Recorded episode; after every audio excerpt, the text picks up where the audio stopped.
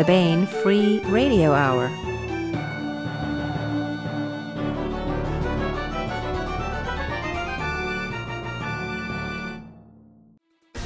On the podcast, Freemasonry revealed as centuries-long conspiracy to obtain milk from the Big Dipper. Illuminated manuscripts and levitating lollipops, plus we continue with the complete audiobook serialization of Alliance of Equals by Sharon Lee and Steve Miller. All right now. Welcome to the Baen Free Radio Hour podcast. It's an honor to have you along. I'm Baen Senior Editor Tony Daniel. This time we have part two of a two-part interview with Eric Flint and Charles E. Gannon. Eric and Chuck discuss their latest entry in the Ring of Fire alternate history series. That is called 1636 The Vatican Sanction. It's a fun discussion about the ecumenical disputes that time travelers showing up from modern America in the middle of 1630s Europe would cause, and what firearms are best for close quarters protection of popes also. It's a fun book. And we continue with the complete audiobook serialization of Liaden Universe novel Alliance of Equals by Sharon Lee and Steve Miller. We're also going to liven things up for the holiday season by using a few transitional musical numbers this time. See if you like them. Now here's the news.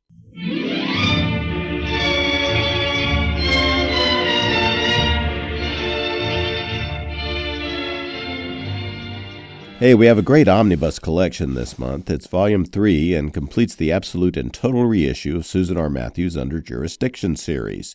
This one is called Fleet Insurgent.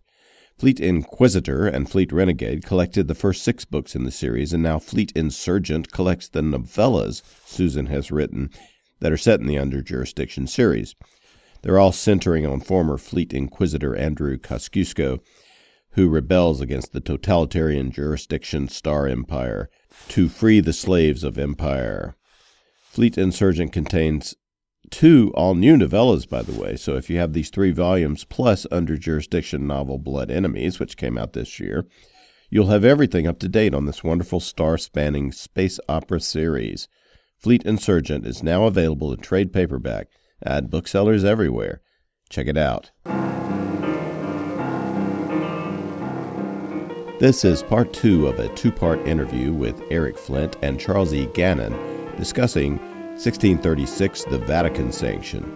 Part one of the interview can be found on last week's podcast.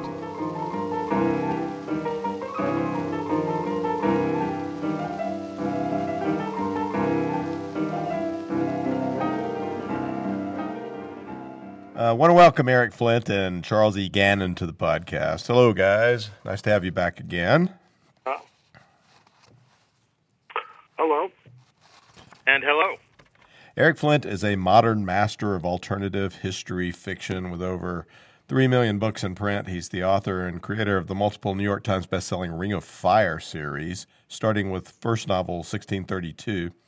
And with David Drake, he's written six popular novels in the Belisarius alternate Roman history series, and with David Weber, collaborated on 1633, 1634 The Baltic War, and in the Olivares entries, Cauldron of Ghosts, and all of those Crown of Slaves books. Flint's latest Ring of Fire novel is 1636 The Ottoman Onslaught, his latest solo novel. Eric was for many years a labor union activist, and he lives in East Chicago. I think that's Indiana. I know it is. Charles Gannon, Chuck Gannon, is the author of Compton Crook award-winning Nebula-nominated novels Fire with Fire, Trial by Fire, and Raising Cain in the Caine Riordan series. He's co-author with Eric Flint of 1636 The Papal Stakes and 1636 Commander Cantrell in the West Indies in the Ring of Fire series. With Steve White, Chuck is the co-author of the Starfire series entries, Extremist and Imperative. He's also the author of multiple short stories and all kind of other stuff. He's a member of SIGMA, the SF think tank, which has advised various intelligence and defense agencies since the start of the millennium. And Chuck lives near Annapolis, Maryland, with his wife and children.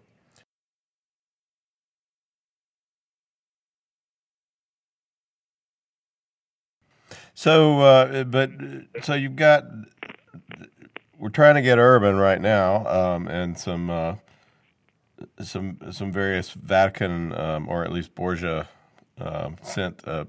Rome sent assassins are after him, and then we have Pedro Dolor, who is incredibly clever. And that, I mean, part of the fun of this is his moves, especially because he's up against somebody who's really smart in Sharon Nichols, right? Well, he's up against a bunch of very skilled people. Yeah, and it's also Rui Sanchez more than Sharon. Who Sharon's married to. Character. Yeah, Sharon's a major character in Vatican Sanction, and will continue. In fact, in many ways, she's sort of the central figure of, especially where we're going to be going from here. But when it comes to issues of security and military, you know, the martial arts, we'll call him. It tends to be her husband, Rui, who's has much more experience than she does. But she's figuring out who they're up against, right? The way it breaks down in the book is that when if you want to think of it this way, chief of intelligence and counterintelligence on site is Rui. He has huge amounts of experience from that, just given the fact of his role vis-a-vis Bedmar. This would be a major part of what he did. And so he's not overburdened. We have another historical character there, Owen Roe O'Neill, who is essentially on the sort of, if you're talking about people carrying guns in units, performing, if you will, the kind of the duties that you would associate with a larger armed guard with various tiers of defense. That's sort of how that split goes down. And you were saying that Dolor is working for an entire different... It sounded like you were moving there, Tony. Is that what you were saying? Yeah. Just expand as far as we can without spoiling anything. Well, one of the things that I think we can say is that the attitude of Spain towards Borgia is that of if you were a parent and you had a kid who went around burning down houses, tipping people's cows, and shooting their dogs, you can't disown your child, but damn it, you'd wish if somebody could stop it. And but the king himself, of course, can't be involved, and wouldn't necessarily support it overtly. But there's, of course, somebody directly next to the king who historically didn't trouble himself all the time with making sure that he got the approval of the crown before he took highly significant action on behalf of the crown. And that is, of course, Olivares. And essentially, we learn at the beginning of the book, and it's consistent with what we know from the end of Papal Stakes, that Pedro Dolor is essentially... Olivares' agent. And so Olivares basically has given Pedro a mandate which essentially boils down to this. It is important that Urban dies. Urban is not good for us. But it is important that Borgia is blamed for it, which means it's good that Borgia has an assassination team in place. The question is, will they succeed? There's a great deal of doubt regarding that, and essentially you've got Pedro Dolor put in as a kind of backup ringer, a person who is there to try to make sure that somebody else does the job, and if not, that he'll do the job, but in such a way that it would be assumed to be part of the people who are directly attributable to Borgia's motivations. Yeah, the problem, and this is set up all the way back in canon law, Borgia's coup d'etat was not sanctioned by the Spanish crown. They didn't realize what he was doing. Now, he is himself Spanish, and he's a major figure in Spanish politics, and he's certainly a major figure in the reactionary wing of the Catholic Church at the time. So once he carries out the coup at the end of canon law, the King of Spain and Olivares as his chief minister don't feel like they have any choice but to back him, but they're not happy with him. I mean, this is not something they planned. And so he's presented them with a really kind of awkward situation all the way around. So on the one hand, they have to back him. On the other hand, they want to be able to keep a definite arm's distance away from him, especially when he's a bloody son of a bitch. I mean, you know, he really is. I mean, he carried out a purge of the Catholic Church that never happened in history. I mean, there were splits and plenty of conflicts in the Catholic Church, but this is the first time in the history of the Catholic Church that you had an actual massacre of cardinals, quite a few of them. And this is a period where Spain is very powerful. I mean, we might think Spain, secondary European country now, but no, we're in the period of generally it's the reign of Philip II. That's the very height of the Spanish power, and Philip II is gone now, but he hasn't been gone that long. I mean, one of his daughters, Isabella, is still one of the ruling figures in the Netherlands, right? So Philip II, I've forgotten what relationship he had. We're into Philip IV right now. And I'm trying to remember, Chuck, he was his, grandson? Philip II's grandson, I believe? Yeah. I've forgotten what happened to Philip III. I'm kind of blanking on him. But so we're still close to the. We're a little past the real prime of the Spanish Empire, but we're not much past it. And Spanish armies are still considered the most powerful in Europe, and they're a little outdated now because they've been sluggish about reacting to the new technologies and tactics that are sort of being brought in by the Ring of Fire, but they've still got an incredible infantry.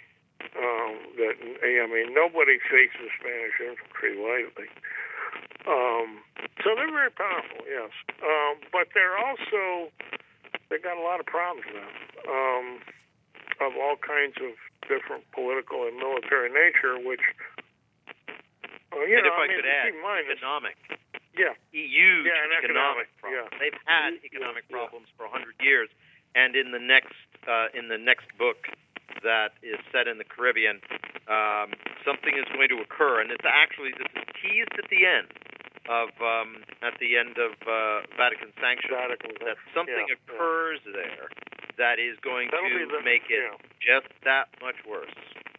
Yeah, that'll be the next novel Chuck and I do together. It'll be the direct sequel to Commander Cantrell and the West Indies, and will lead back into the main line of the series, which I will not go into any further than that because that would avoid a whole lot of spoilers. Well, yes, it would. So arrayed against our good guys in the book are a couple of groups. One of them is the Wild Swans. Who are these guys?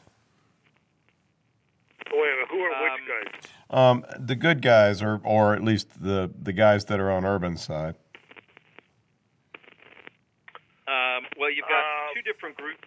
Okay, go ahead, Eric. Well, there's two different groups. First of all,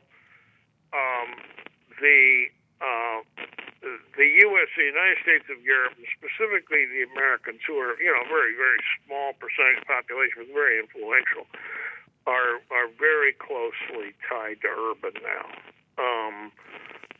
specifically through Cardinal Protector Larry Mazzari. Urban is took the position that he is essentially championing Vatican II. Not quite, there's some modifications, but he has decided that the Ring of Fire was not satanic in nature at all, and that the documents that were brought are legitimate, and he can't impose them immediately directly exactly as they were because there's hundreds of years of history that haven't gone by, but he's moving in that direction. And also, he is a very lame duck pope. And Cardinal Borgia is doing the exact opposite, and that's we haven't seen it yet, but that split's going to go all through Europe. I mean, different branches of the Catholic Church, as we will see in later novels, the Polish Catholic Church is backing Borgia almost 100%. The French, as they usually did, were playing their own game. The Spanish, of course. Anyway, never mind. I'm not going to go into that. But you've got the USC and the Americans backing Urban, and you also have a very influential and powerful, I mean, a whole lot of cardinals and other prominent figures of the Catholic Church are not happy with Borgia. So, for instance, the Father General of the Jesuits, Leggi, is supporting Urban. And on the other hand, there's a split within the Jesuit order, too, which you don't see much of that in Vatican Sanction. That'll come up in later books. But there's a whole lot of different things going on. So part of what happens is that you've got forces within the Catholic Church that are supporting Urban. And, you know, it's hard to go much farther without getting into spoilers. But well, let's talk about the soldiers and such, which includes the Wild Swans, right? They're sort of the Vatican Guard. Wild Geese. One thing one of the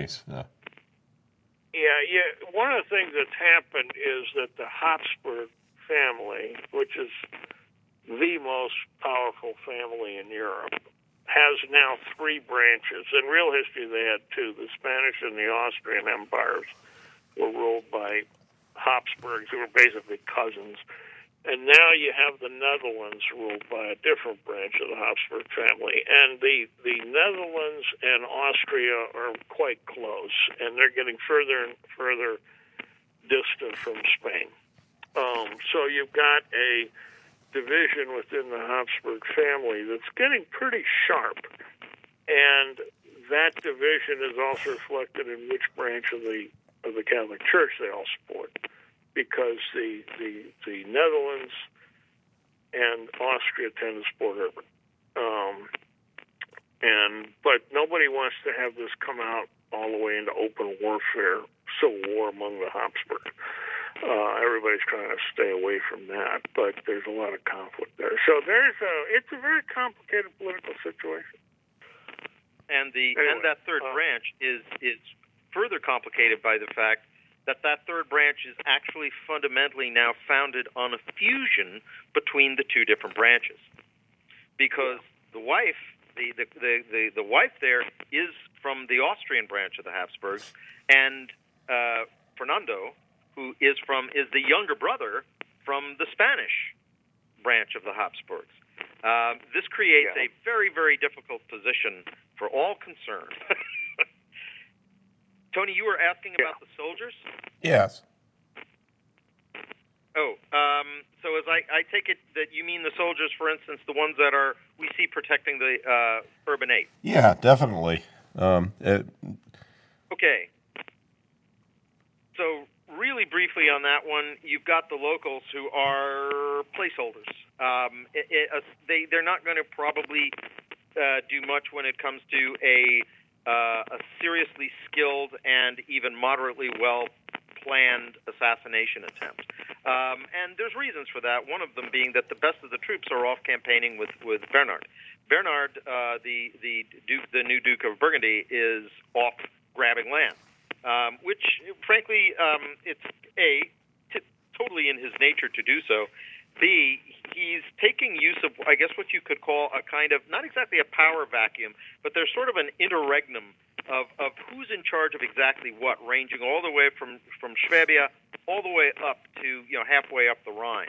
And there's a bit of a, it's sort of a grab bag situation where everybody is coming in and trying to get pieces. And the more pieces he gets, the more secure his attempt to create this new revised Duchy of Burgundy is going to be.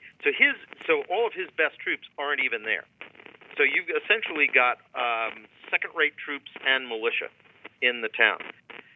So in order to bolster that, the USE has sort of three different elements. One element we don't see very much, which is for ambassadorial protection and protection of the places where they're staying, which is the USE Marines. We see them very, very rarely because they're not, for a variety of reasons, they're not the ones put out in the field. This isn't something I really talk about in the book, but one of the things that they're trying to do, the people, essentially, why Besançon? Besançon is a gathering of the cardinals. It's a call and something else. And this isn't giving anything away. It is essentially an interfaith, an ecumenical gathering. It's the first one since, I think, the Council of Basel, which actually never got officially ended. And this is Urban's first step in trying to create a dialogue that's going to make the sort of highly modified version of Vatican II. I call it Vatican 0.1. It can't work unless the people on the other side are going to have some sort of receptivity to it. Unlike Vatican II in the latter part of the 20th century, there had been a variety of ways in which the different faiths, particularly amongst the Christian template, had been sort of working more closely together. There was a variety of sort of moderation that made it.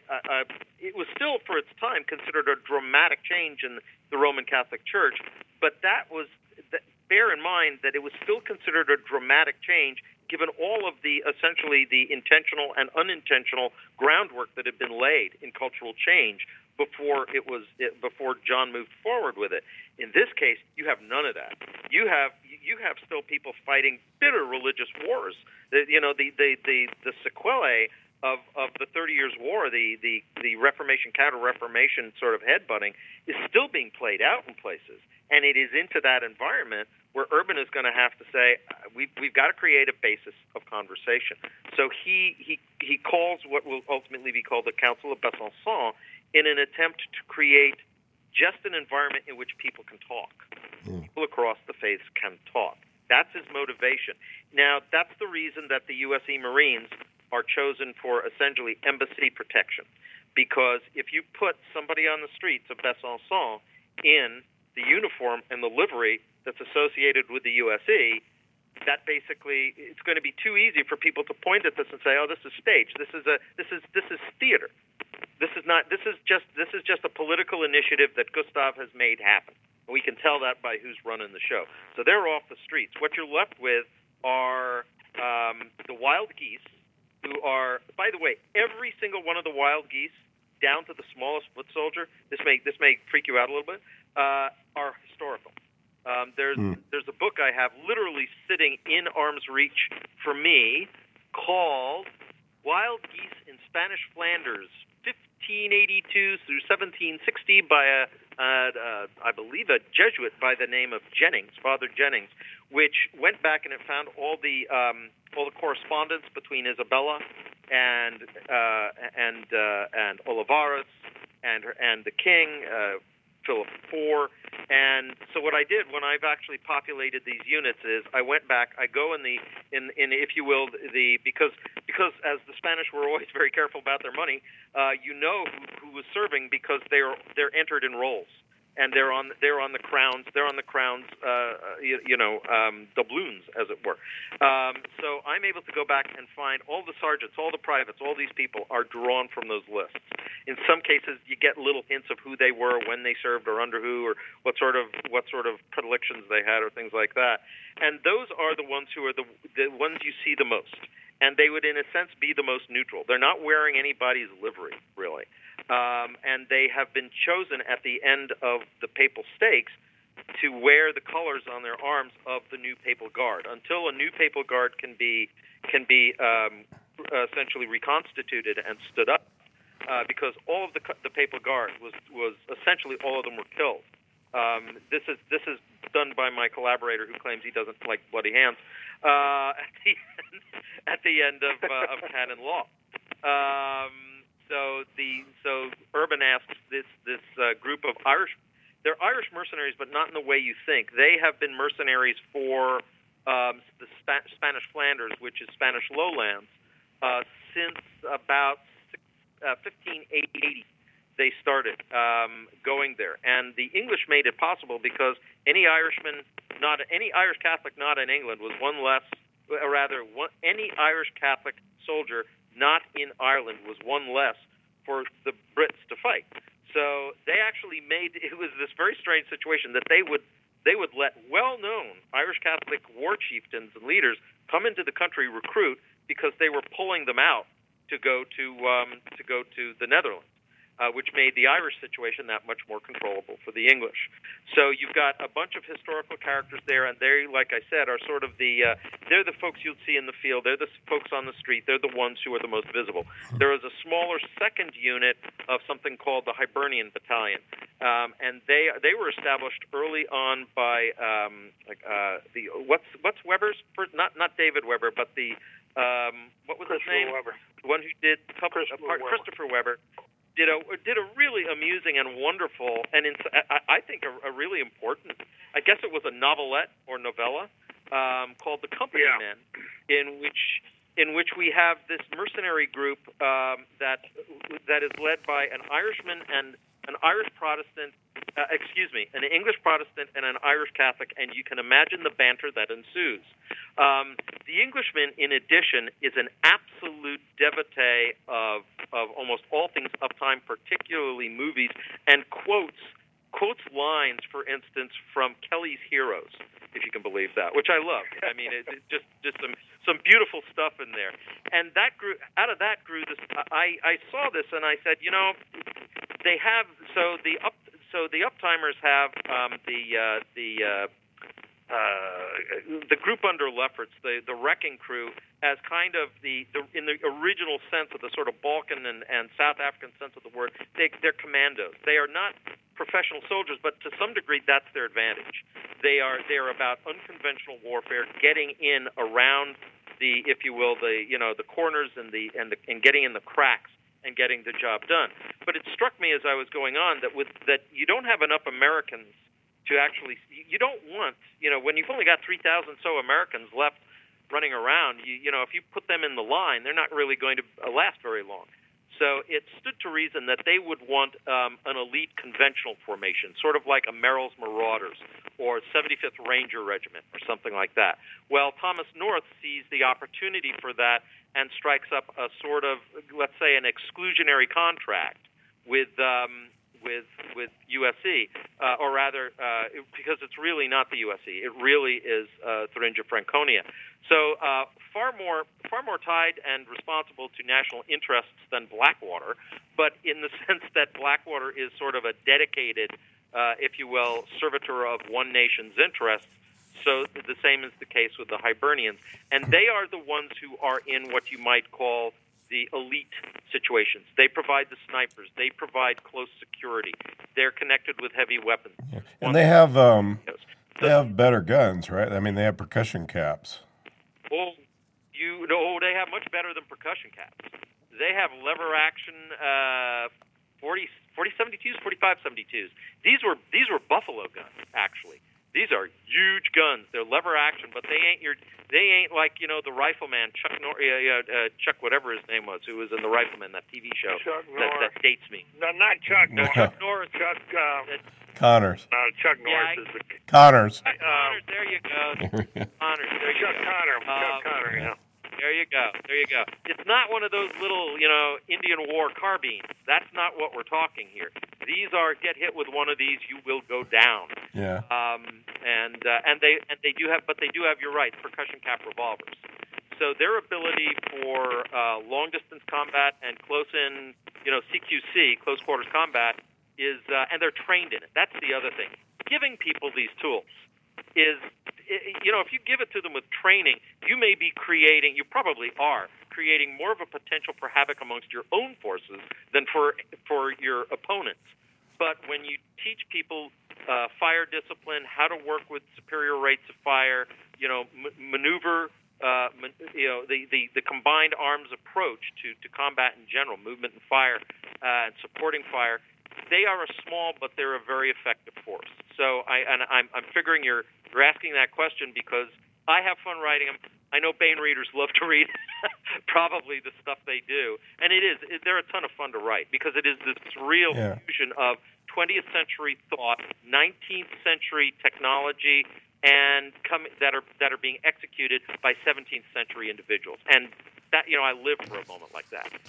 Yeah, and that's just cool, and the way the technology plays into it all as well.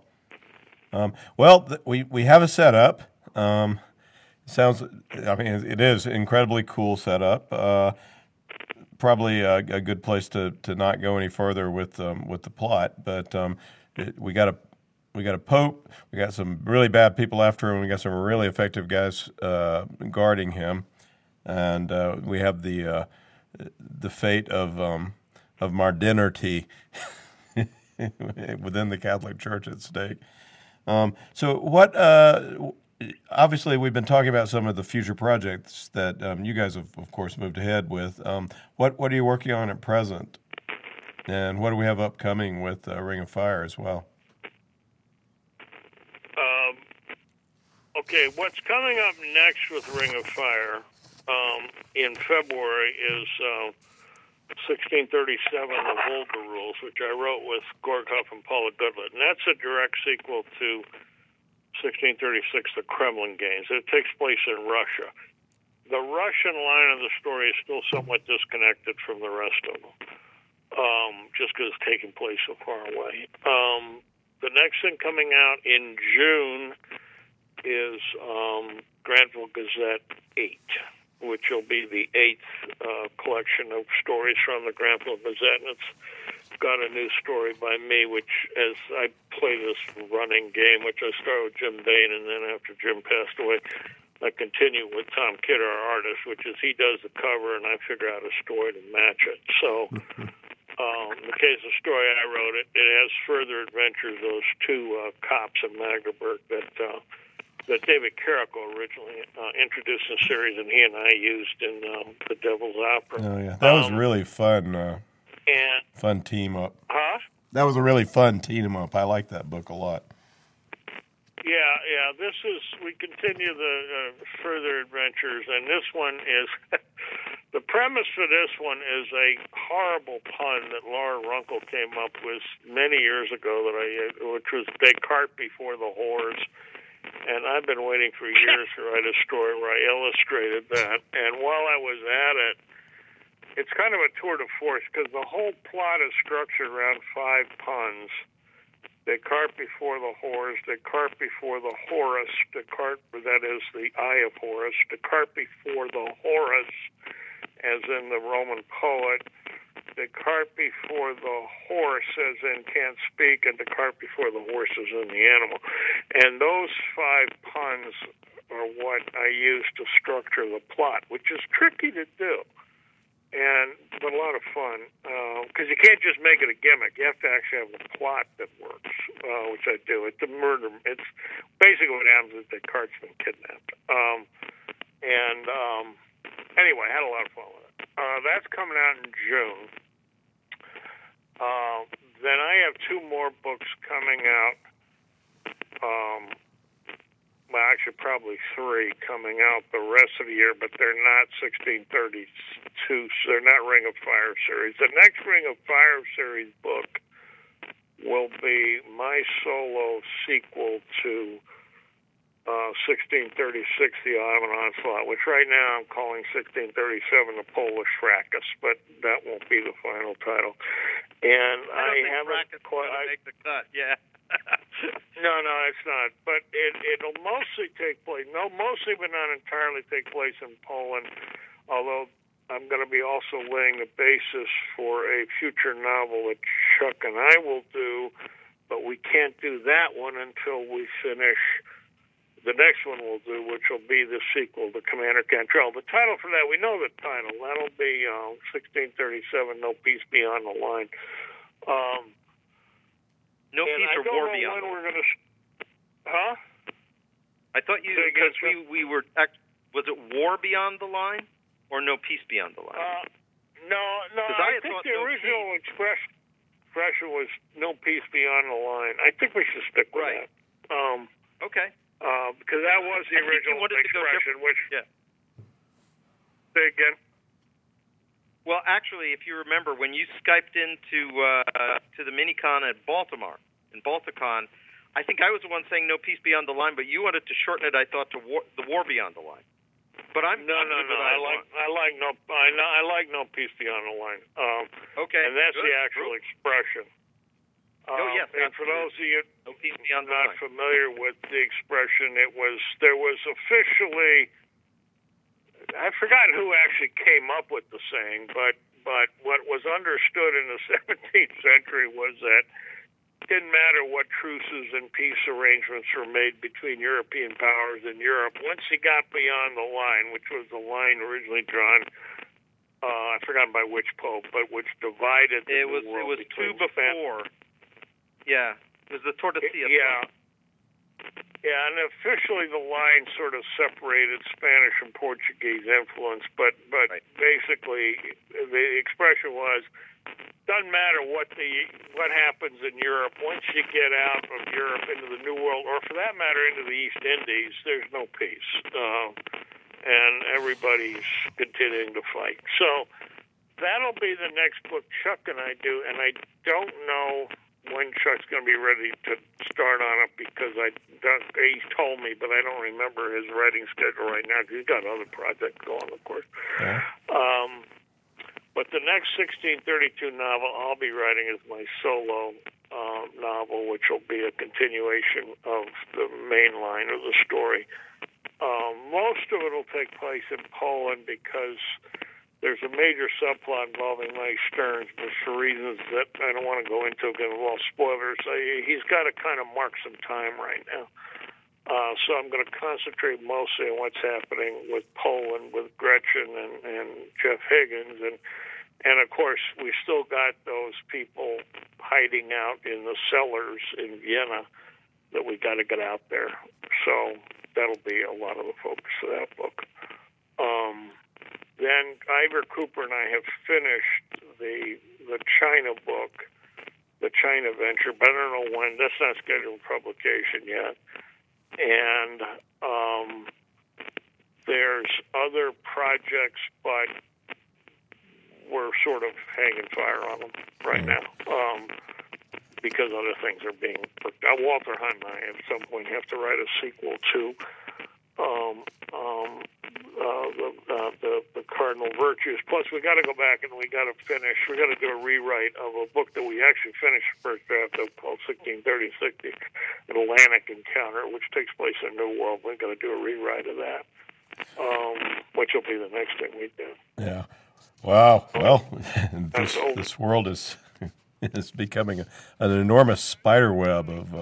There's plenty coming. Huh? The world is becoming an enormous spider web. If you touch one part, the other part moves. You have to. You got to be. It's a little tricky. There's a major event happens in Vatican Sanction that will impact all of Europe, but we had to. Chuck and I had to figure out a way we could keep it hidden, which we did because I had already written and we published Ottoman Onslaught, which actually takes place after Vatican Sanction, and it works just because, I got to shut up here, but when you get a series this long-running and complex, yeah, it can get tricky. Yeah. Well, Chuck, what are you working on at present? Right now, I'm in the process of finishing up Mark of Cain. That's the fifth book in the Caine Riordan series, and I've known this book has been very different to write. The reason for that being, I've been taking notes on this book, audio notes to myself, and things like that. In far greater detail. For instance, when I started Caine's Mutiny, I had some notes. I had a decent amount of notes. This one I had a huge amount of notes for. Actually, a huge amount of pre-writing done because I've known what this novel was going to be. It's very different from the others in a whole bunch of ways, one of which is if you go back and you look at the series, the Caine Riordan series, you'll notice that the amount of time that goes by between the end of Book 1 and the beginning of Book 2 is about 3.5 weeks. The end of Book 2 to the beginning of Book 3 is under 10 seconds. The beginning of Book 4, or rather the end of Book 3 at the beginning of Book 4, is actually some decent amount of time, but it's only about 2 days of conscious time from Caine Riordan's perspective, because they go into cold sleep as they have to go to Torxar, the place where they've been sent to intervene. In this case, when the book starts, it has been 23 months. And I won't say what has happened in that period of time, but a bunch of things have happened. We know that Caine ends Caine's mutiny in a very, very uncertain and precarious position regarding Earth authorities and whatnot.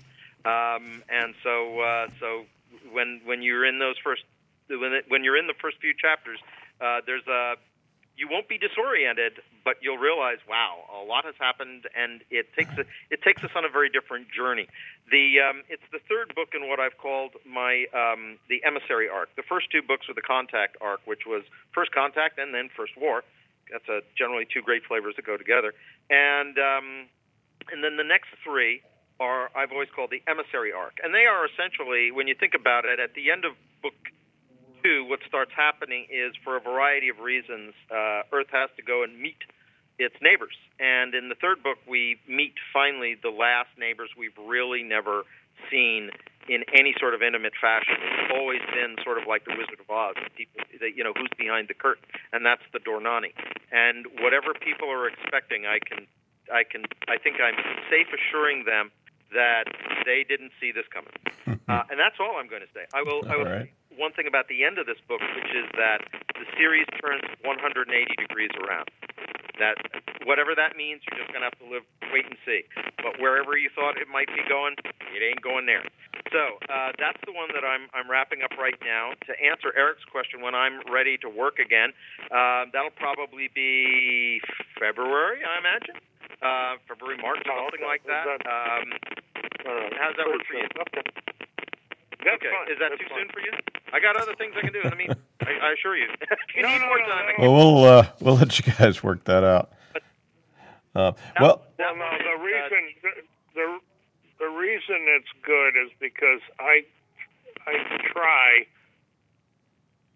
There was a long stretch between 1633 and the next mainline book, which is 1634, The Baltic War, and that's because I wrote both of those with David Weber, and David and I are so busy that trying to get us together to work on a book together is something we only do about every 2.5-3 years, and when we do, we usually have to prioritize a book in his Honor Harrington series. So that's what happened there. So that was a 5-year gap, and I did that. You can't do that with a mainline book. So I like to have them come out every 2 years or sooner even. And those were Eastern Front, Saxon Uprising. There was then a big gap between that and the Ottoman Onslaught. And by the time the next book comes out, it'll have been about 2 years since Ottoman Onslaught comes out. But then for me to be able to do the next mainline book, which I'll be writing with Chuck, he and I have to do this other book first, just because that's the way it works. So that'll actually be good, Chuck, if we get that one out. Because then I just can't do the next mainline book until we get that one. Yeah. Well, by the time that comes out, it's probably going to be the 20th anniversary of the Ring of Fire series. The first Ring of Fire, 1632, came out in February of 2000, so we're coming up to the 18th year since it came out. Yeah. And that's been 20 novels in 18 years, plus a lot of anthologies. Yeah. So, you know. And there's another Ring of Fire novel that I'm sort of working more in I guess you could say in the lead collaborator role with Robert Waters. We're doing Calabar's War, which is also set in the New World. He's a character that you see very briefly in the first Commander Cantrell novel, and this is his backstory. And it also takes us on a bit of a tour of other things going on in the New World, which is, of course, an incredibly rich environment, and in many ways is a place where you will, although technologically it's not as advanced, there's a lot of, I guess you could say, possibilities for political fluidity there. And that means it's a place where things can change fairly quickly. And that's therefore makes it a really fun spot to play in. Coming out next year, already done, it's been in the can for a while, is the next Starfire book, Oblivion. which I think which series fans will find very satisfying. And at some point, I have something that's a non-Baen book, so I'm not going to talk about that very long. But it's an anthology set in the Caine Riordan universe, and it's actually something I'm doing as a Kickstarter, and which Tony is. We've spoken. There was a reason. Some of the reasons to do it outside of Baen was that it's kind of a. Its structure is very, very non-traditional, and I think its audience is going to be potentially. This is really for people who are already familiar with the series, so it's not a good entry point. And just a bunch of people, other authors, came to me and said, "You know, is this ever going to be a sandbox we can play in?" And I kind of said yes, and so this is what's happening as a result of it. So that's coming out next year. That's cool. And that's a Kickstarter project that it's going to be an anthology of Caine Riordan stories. Right. It's although Caine Riordan only shows up at one or two very brief moments in it. It's really one of my feelings about the series, as probably most people familiar with it can tell, is that I'm really determined to try to make it immersive in the sense that if you close your eyes, you can feel like you were there. That's very near and dear to my heart. So one of the reasons why I was really interested and welcomed the idea of having other people come in. I don't know that I would do that with the main novels or anything like that, but certainly at the level of, you know, if you've got one author working in a series, the whole world, the whole universe kind of gets imbued with that one author's voice, which is, I think, great perhaps for the main thread. But, you know, here I'm stealing from the best, Eric. I think it's the diversity of different authorial voices actually, in a way, makes a place feel more real because reality is not created from one artist's palette. You know, it's as diverse as reality is. Yeah. So this was an opportunity to let other people come in, and what I said to them is find a place that wasn't developed or a question that was asked that wasn't answered, and go for it. So there's going to be a lot of, I guess you could say, the places where they, if you imagine the narrative as sort of a huge locomotive with a big light on the front, these are the parts that light would not have illuminated very long or at all, that were just off to either side of the track. And I'm really, really grateful and excited because some of these stories are things I would have never even thought to write, and they have blown me away. So yeah. I'm kind of excited about that. And then when I'm done with all of that... I will be starting the first book in the Broken World Epic Fantasy. Oh, yeah, the Epic Fantasy series that you've long wanted to write. Well, that's very cool. Yeah. Well, the book that is out right now in the Ring of Fire series is 1636, The Vatican Sanction, by Eric Flint and Charles E. Gannon. It's at booksellers everywhere. It's got a cool Thomas Kidd cover, and it's got a lot of fun stuff. Eric and Chuck... Thank you so much for being with us and talking about the Vatican sanction. Okay. Thanks for having us, Tony. You're blue and you don't know where to go to. Why don't you go where Harlem bled? Putting on the ribs. Mangled down upon the bevy of high browns from down the levee. All misfits. Putting on the ribs. This is another entry in Alliance of Equals, a Liaden Universe novel by Sharon Lee and Steve Miller. Beset by the angry remnants of the Department of the Interior and challenged at every turn by opportunists on their new homeworld of Shurbleak, and low on funds, Clan Corval desperately needs to reestablish its position as one of the top trading clans in known space. To this end, Master Trader Sean Yoskalen and Corval's premier trade ship, Dutiful Passage, is on a mission to establish new business associations and to build a strong primary route that links well with existing loops and secondary routes.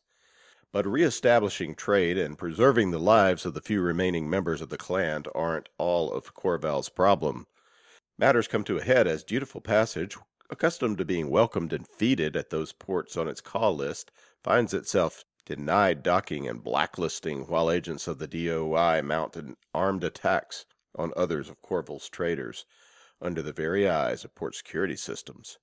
Traveling with Dutiful Trader on this unsettling journey is Paddy O'Scalen, the master trader's heir and his apprentice. Paddy is eager to make up for time lost due to Corval's unpleasantness with the Department of the Interior, but she is also keeping a secret so intense that her coming of age and perhaps her very life is threatened by it.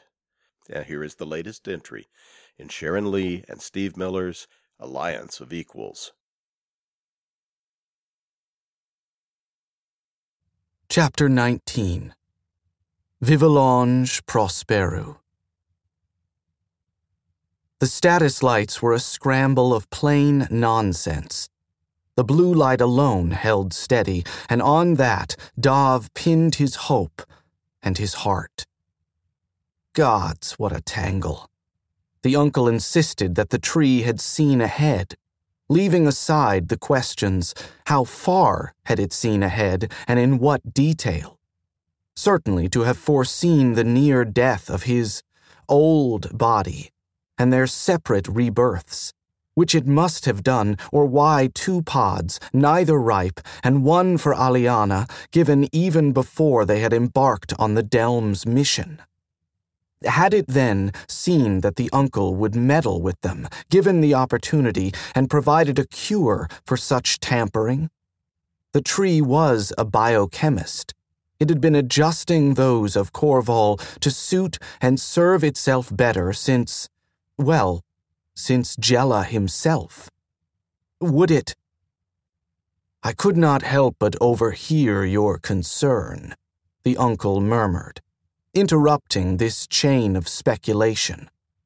Regarding Corval material making its way into my control, and your own unconscious collusion in this, I would put your mind at ease. Corval material has long been among my options. I had the sample from Contra herself, when her foster mother brought her to me, to be cured of the edit that had taken all the rest of her line. Dov looked away from the status board into the uncle's eyes. That's intended to reassure me, is it? The uncle smiled. You may find it reassuring that, though I have had free access to this material for such an amount of time, I have chosen not to use it. I applaud your wisdom. The universe is surely not ready for another Contra, never mind an Alen Taza in full. The uncle raised his eyebrows. I am desolate that I am unable to reassure you regarding the lack of Alen Taza in our universe, he murmured. After all, Tangier Institute maintained its own records and inventories. There was a thought to take the breath, but Dov found his attention elsewhere. A familiar whispering inside his ear, distracting him from his thoughts. An aroma so delicious that it was impossible, nearly impossible, to think of anything save how delightful a treat was his to claim. He shifted, trying to ignore, but that was foolishness. His mouth watering, he reached to his pocket. The uncle turned from his study of the board to stare down at him. What ails you? My pod is now ripe, he said, having it out of his pocket, his hand shaking with the need. Don't, the uncle began, but Dov shook his head.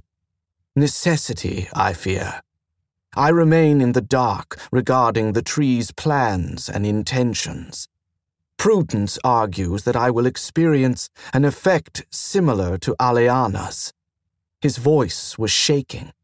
He must partake of the pod, and soon.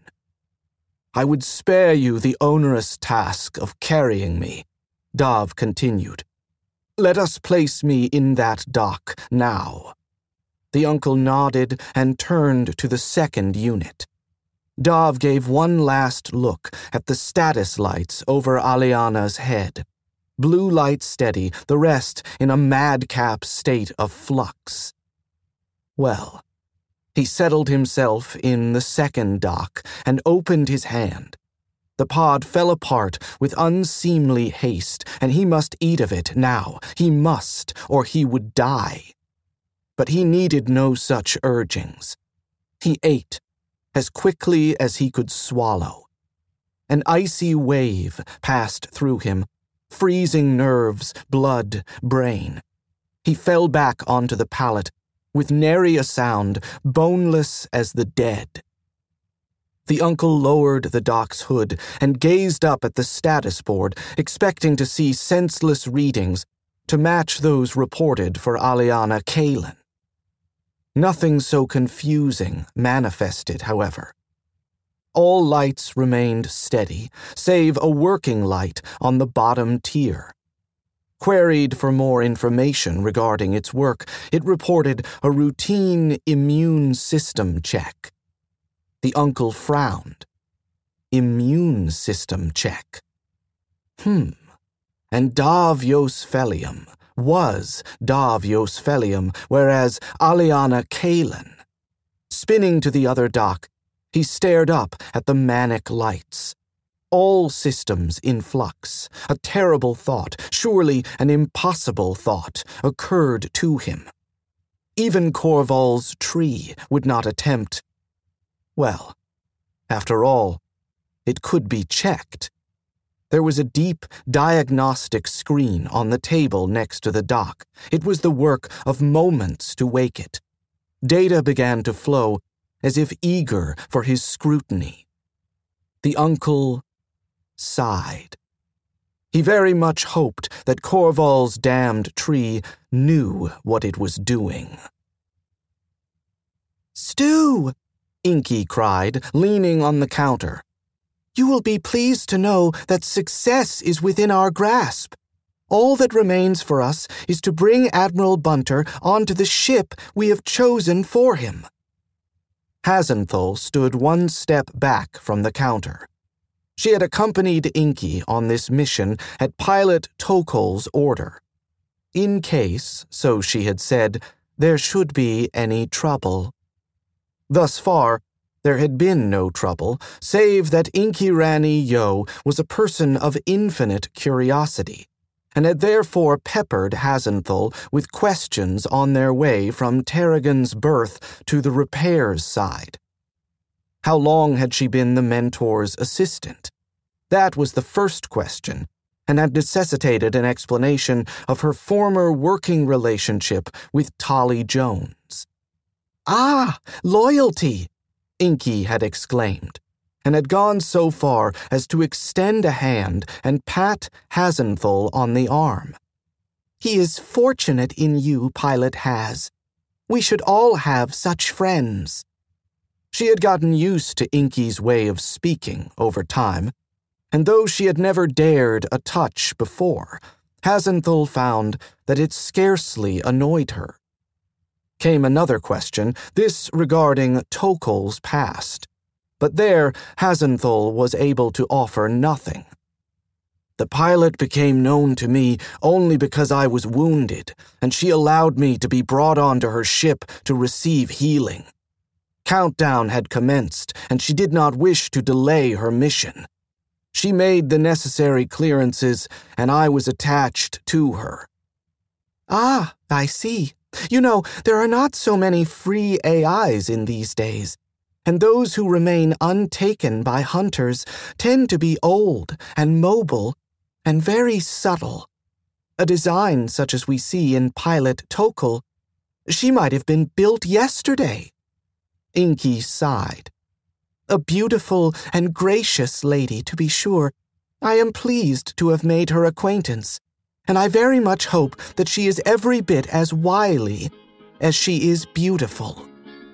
They came to the corridor that led to repairs, and followed it round, the air growing slightly colder as they went on.